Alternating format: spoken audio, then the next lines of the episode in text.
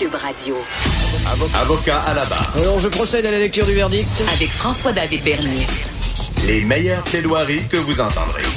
Cube Radio. Bon, on va continuer la discussion euh, au, au, sujet de du vol de données. Et, écoutez, je, je veux pas vous énerver avec ce sujet-là, mais c'est de l'heure. Il y a beaucoup de questions qui se posent.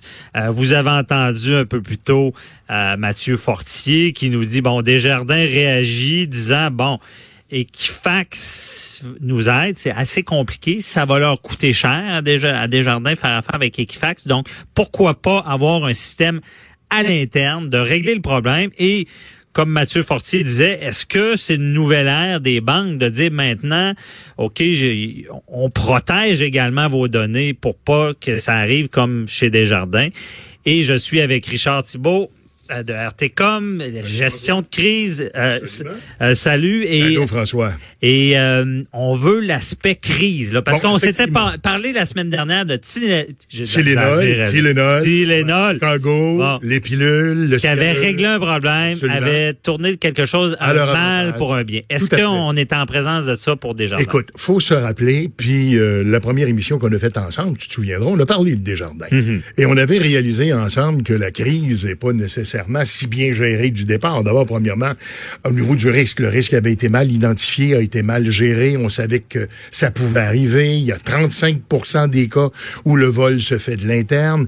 Et quand il a pris la parole, M. Cormier, ben, il nous a annoncé que désormais, ça pourrait plus arriver parce qu'on on avait pris des mesures pour empêcher ça. Mais la question, c'est pourquoi est-ce qu'on l'a pas fait avant? Ouais. Si on l'avait fait avant, donc si le risque avait été mieux géré, ben, probablement qu'on n'aurait pas le problème qu'on a là. Alors ça, c'était le premier volet. Mm -hmm. Deuxième volet, la gestion de crise, on, bon, on disait, écoute, il euh, y aurait moyen d'améliorer ça un peu parce que là, dans le fond, il y avait de l'ouvrage. Il y avait de l'ouvrage à faire, effectivement. Tu sais, l'histoire s'est passée il y a six mois. Ils sont rendus où exactement à nous donner aujourd'hui? Pourquoi est-ce que ça a été si long? On a essayé de mettre ça sur le dos de la police. Ça n'a pas marché. Après ça, ça a été Equifax. Ça n'a pas marché. Alors là, on se disait, oups, plus ça allait, moins ça allait bien. Mm -hmm. Et le troisième volet, c'était la communication de crise où on doit informer, rassurer, montrer qu'on est en contrôle. Puis on avait un peu l'impression qu'à toutes les fois que Desjardins sortait publiquement pour commenter son dossier, eh ben, euh, on réalisait qu'il était de moins en moins en contrôle. Alors, on se sentait pas tellement rassuré. Hein? Non, puis je pense que tu avais déjà critiqué parce que c'est quoi son le, le, le, big boss là? Monsieur Cormier. Euh, Monsieur Cormier ne sortait pas au début. Là, il sort ben, beaucoup. Là. Ben là, euh, oui, parce qu'ils ont Moi, repris ta chronique. Ils ont repris de l'assurance. Peut-être, François, écoute, une aussi bonne émission que la tienne, tout le monde a avantage de l'écouter. Alors pourquoi pas lui? Mais cela dit, moi, j'ai l'impression que de crise d'image, parce qu'il y avait une crise d'image au point de départ, ouais. j'ai l'impression que c'est devenu une crise de confiance. Ouais. Et là, tu sais comme moi que la confiance, c'est le bien le plus précieux d'une institution financière. Si t'as mm -hmm. pas confiance dans ton institution financière, tu iras pas y donner ton argent. Hein? Non. Alors, tu vois qu'on a un sacré problème. Et ouais. là, je pense que autant où jusqu'à maintenant la crise était pas bien gérée, moi, je pense qu'il faut qu'on salue deux initiatives de Desjardins. La première, celle dont tu viens de parler avec ton invité précédent, je pense que faut comprendre que leur objectif, c'est même d'aller plus loin qu'Equifax. Parce que Equifax mmh. vont, comment je te dirais bien, Equifax vont être capables de d'identifier une fraude potentielle, puis t'en prévenir, mais ils font rien après ça. C'est toi, là, comme, comme victime, qui est obligé de tout faire. Ouais. Tandis que Desjardins, ce qu'ils proposent, c'est pas ça. Ils te donnent même un pote jusqu'à 50 000 pour payer un avocat qui va t'aider à regagner ton, ton identité. Euh, ils vont t'accompagner dans ces démarches-là, ce que ne fait pas Equifax, crois-moi. Et de surcroît, ils vont étendre l'ensemble de cette, de cette protection-là, non seulement à ceux qui ont été victimes de fraude, mais à l'ensemble de tous les clients de Desjardins. Ah, c'est vraiment révolutionnaire ce qu'on fait. Wow. Et moi, je pense sincèrement que, euh, puis ça va probablement leur coûter une fortune, là, mais je pense qu'il fallait qu'ils fassent ça, sinon ils perdaient la confiance de leurs membres. On s'en allait vers ça, là.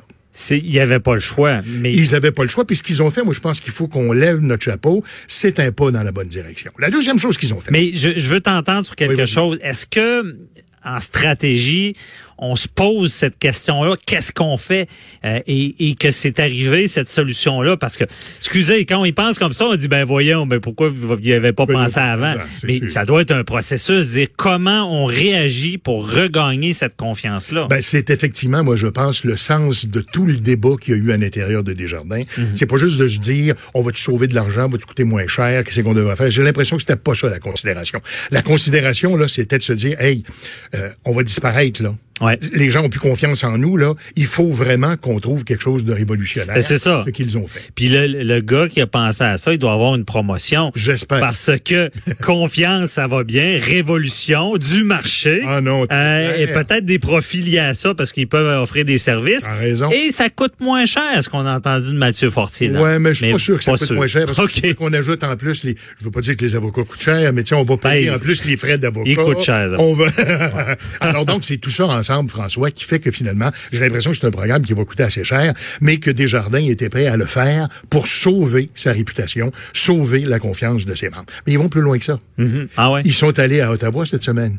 Oui. Et là, tu sais- Conseil de la sécurité publique, Ce c'est ont sérieux. là. demandé, ce qu'ils ont demandé des jardins, ils ont ils se sont expliqués, puis ils ont dit que c'est épouvantable, puis on comprend très bien que les gens sont très inquiets, puis il faut les rassurer, puis leur donner la chance de comprendre ce qui se passe. On va les accompagner, on va les protéger. Mais ils ont dit, peut-être qu'il serait temps, comme gouvernement ou comme État, qu'on revoie nos lois aussi.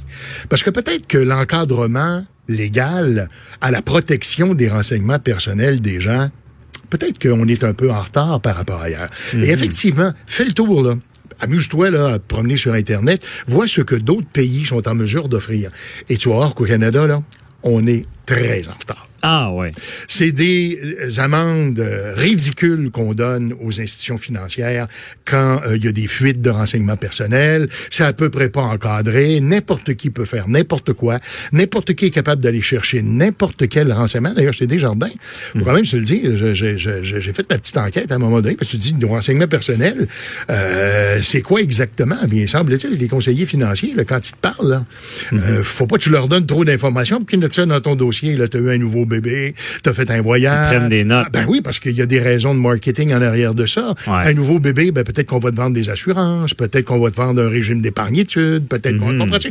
Alors donc, il y a des. Alors, jusqu'où on est allé pour collecter de ces informations-là? Est-ce qu'on devrait pas, de par notre régime de loi, encadrer ça, cette histoire-là? Est-ce que vraiment toutes les organisations qui existent, qui vont chercher des renseignements personnels, est-ce qu'on peut tolérer ça, qui vont chercher à peu près n'importe quoi sans nous demander notre permission? Et puis, quand ils les protègent pas adéquatement, est-ce qu'on devrait pas relever le niveau des amendes? Je t'amène à un point. C'est puis je regarde l'idée, je trouve ça très intéressant parce que pe- petite échelle, on, par- on, on parle des courriels, des pourriels. Oui, ben oui. Une loi est intervenue parce que c'était déraillé un petit Mais peu. Mais l'impact, non.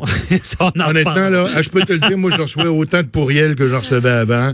Ouais. Il y, a- il y a même, rappelle-toi aussi, c'était l'autre, l'autre outil là, que le gouvernement avait mis sur pied où tu pouvais donner ton numéro de téléphone pour Mhm. Ouais. empêcher les, les vendeurs, les pédaleurs là, de, pas appeler. Puis finalement, ils t'appellent Mais pas. on en reparlera. Mais côté gestion de crise, je comprends ton propos. C'est que déjà, moi, je trouve ça intéressant parce que souvent, on veut chialer, mais je trouve ça positif. Ben, ça on, met, on met en place un système qui peut révolutionner un peu les banques Voilà. côté protection de données. Voilà. Et ensuite de ça, à t'entendre, c'est qu'en plus, on prend le bâton de pèlerin en Voilà. étant le défenseur des Voilà. droits, voulant changer ce système-là. Et pour te montrer jusqu'à quel point on est en retard. OK. Te rappelles-tu du fameux dossier de Facebook qui avait donné des informations confidentielles à une entreprise britannique qui avait utilisé les informations confidentielles Oui. de Facebook dans des, à un dessin électoraliste? hein? On avait identifié les clientèles électorales et tout ça. Il y a eu une commission aux États-Unis qui euh, régule ce secteur-là, qui a euh, reconnu euh, Facebook coupable et qui lui a imposé, puis là, t'es bien assis, Oui. une amende de 5 milliards de dollars. C'est pas un ticket de station. Oh, c'est pas une étiquette de stationnement. Alors, on prend ça au sérieux. Là. Ça, ça veut dire que la prochaine fois que Facebook va penser disséminer comme ça, puis vendre nos informations à nous, là, à d'autres personne ou à d'autres groupes, là, on va y penser deux fois. Alors, oui, mais est-ce que la question aussi, est-ce que le 5 milliards est rentable pour eux d'avoir commis cette infraction-là? Oh, ben, faudra- On sait pas. faudra voir, mais Parce que des fois, ils, ils payent des amendes qui font des infractions. T'as raison. François. Mais j'imagine qu'il y a dû y avoir quelqu'un qui s'est penché là-dessus et qui a dit à 5 milliards, ils vont peut-être bien y pencher après. Ouais, c'est Mais ce- cela dit, c'est sans aucune commune mesure avec les amendes ridicules qu'on charge de l'autre côté. Alors, Mhm. Ouais. effectivement, tu as raison. Ils ont géré maintenant. Je pense que ce qu'ils font maintenant, là, ils ont vraiment repris le contrôle de leur crise. Cette, euh, cette formule-là de protéger les renseignements personnels à vie. Mhm. Pas juste pour cinq ans, là. À vie de ses membres et de prendre le bâton du pèlerin pour se mettre en avant de la parade, pour inciter les gouvernements à revoir les lois Les qui règles. encadrent ça, les Ouais. règles, les amendes. Euh, mon Dieu Seigneur, je pense que là, là, on commence à jaser. Oui, c'est c'est vraiment euh, une, une bonne euh, façon de faire. Donc, toi, tu donnes une note, là. Ah ben écoute, autant où j'étais découragé la première fois qu'on s'en est parlé, je te dirais que maintenant le dossier a évolué dans le bon sens. Et si l'objectif de Desjardins est, comme je le pense, de vouloir justement s'assurer qu'on est capable de recréer ou de consolider la confiance de ses membres, je pense qu'ils n'avaient pas le choix, bien sûr, mais que non seulement ils n'avaient pas le choix, mais je pense qu'ils sont allés au-delà de ce que le client demandait. Et Mhm. en plus de ça, ils ont décidé de se faire les promoteurs d'une réforme de fond qui s'imposait, je pense. OK, c'est bon. Ça, c'est le positif. Disons que c'est fleur. Là, le pot, il nous reste deux minutes pour le pot. Ouais. Euh, côté gestion de, de, de, de ce qui s'est passé à Ben, l'interne, on ne sait pas. Là. Pourquoi il y a eu un excès? Est-ce qu'il a vendu les données vraiment? il y a plein de Est-ce que qu'est-ce qui se passe avec l'enquête? Est-ce que est-ce que, Richard, est-ce qu'ils doivent s'impliquer là-dedans a- médiatiquement je, je comprends très bien qu'il y a une enquête qui est en cours, puis on peut pas pousser dans le dos de la Ouais. police plus que ça, puis je comprends rien. Moi, ce qui m'étonne surtout, c'est la chose suivante. Habituellement, puis tu sais comment ça fonctionne, François, quand Mm-hmm. un employé commet un geste dans l'exercice de ses fonctions qui entraîne une responsabilité civile ou criminelle, ce qu'on va faire, Ouais. c'est qu'on va le suspendre avec ou sans salaire en attendant la fin de l'enquête, puis là, on va décider de son sort à la fin de l'enquête. Oui. Ben, curieusement, ce gars-là, là, il n'a pas été condamné, il n'a pas été accusé de rien.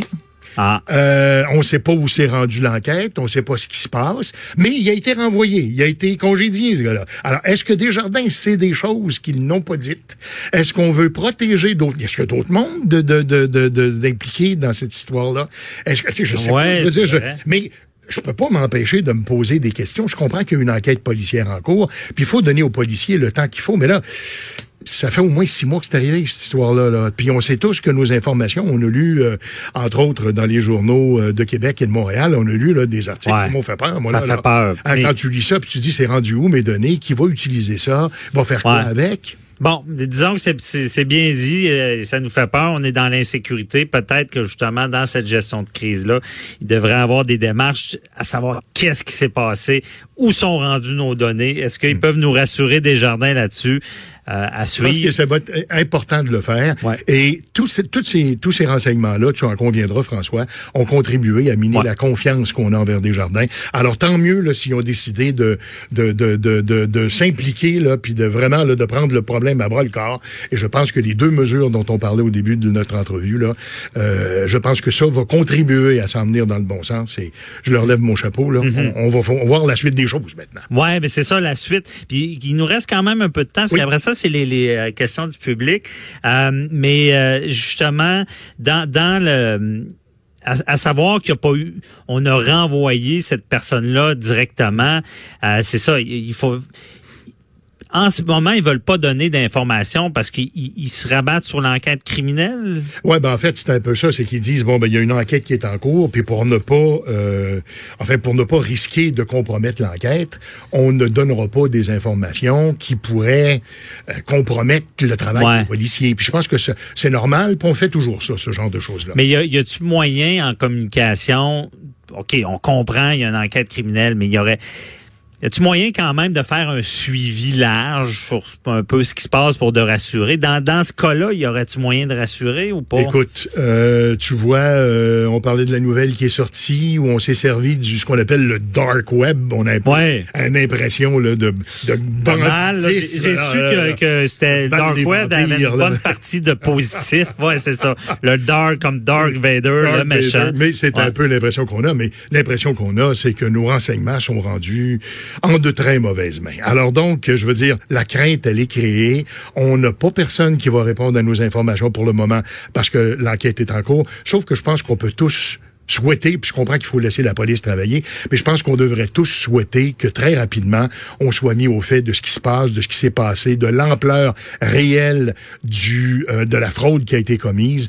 Euh, c'est bon de savoir que Desjardins va nous protéger, mais bon, il en demeure pas moins que Mhm. la vie continue. Là, il y a des gens, il y a des économies d'une vie là que des gens, par exemple, je voyais des entrevues avec des gens qui vont prendre leur retraite, euh, des gens qui ont très peur de ce qui peut arriver dans cinq ans, dans dix ans. On leur annonce plein de choses qui pourraient se produire. Alors donc, on est inquiet et je pense que euh, de procéder rapidement avec cette enquête-là, d'être informé et que rapidement il y ait des accusations de portée puis des procès qui suivent, je pense Ouais. que ça va contribuer à fermer la boucle. Puis c'est ça, on est inquiet, mais d'un autre côté, cette nouvelle-là, comme tu l'as bien dit, vient dire, vous êtes inquiet, mais on va régler vo- votre problème, on va vous protéger. En attendant, on va vous protéger. C'est bon. Merci, Richard Thibault.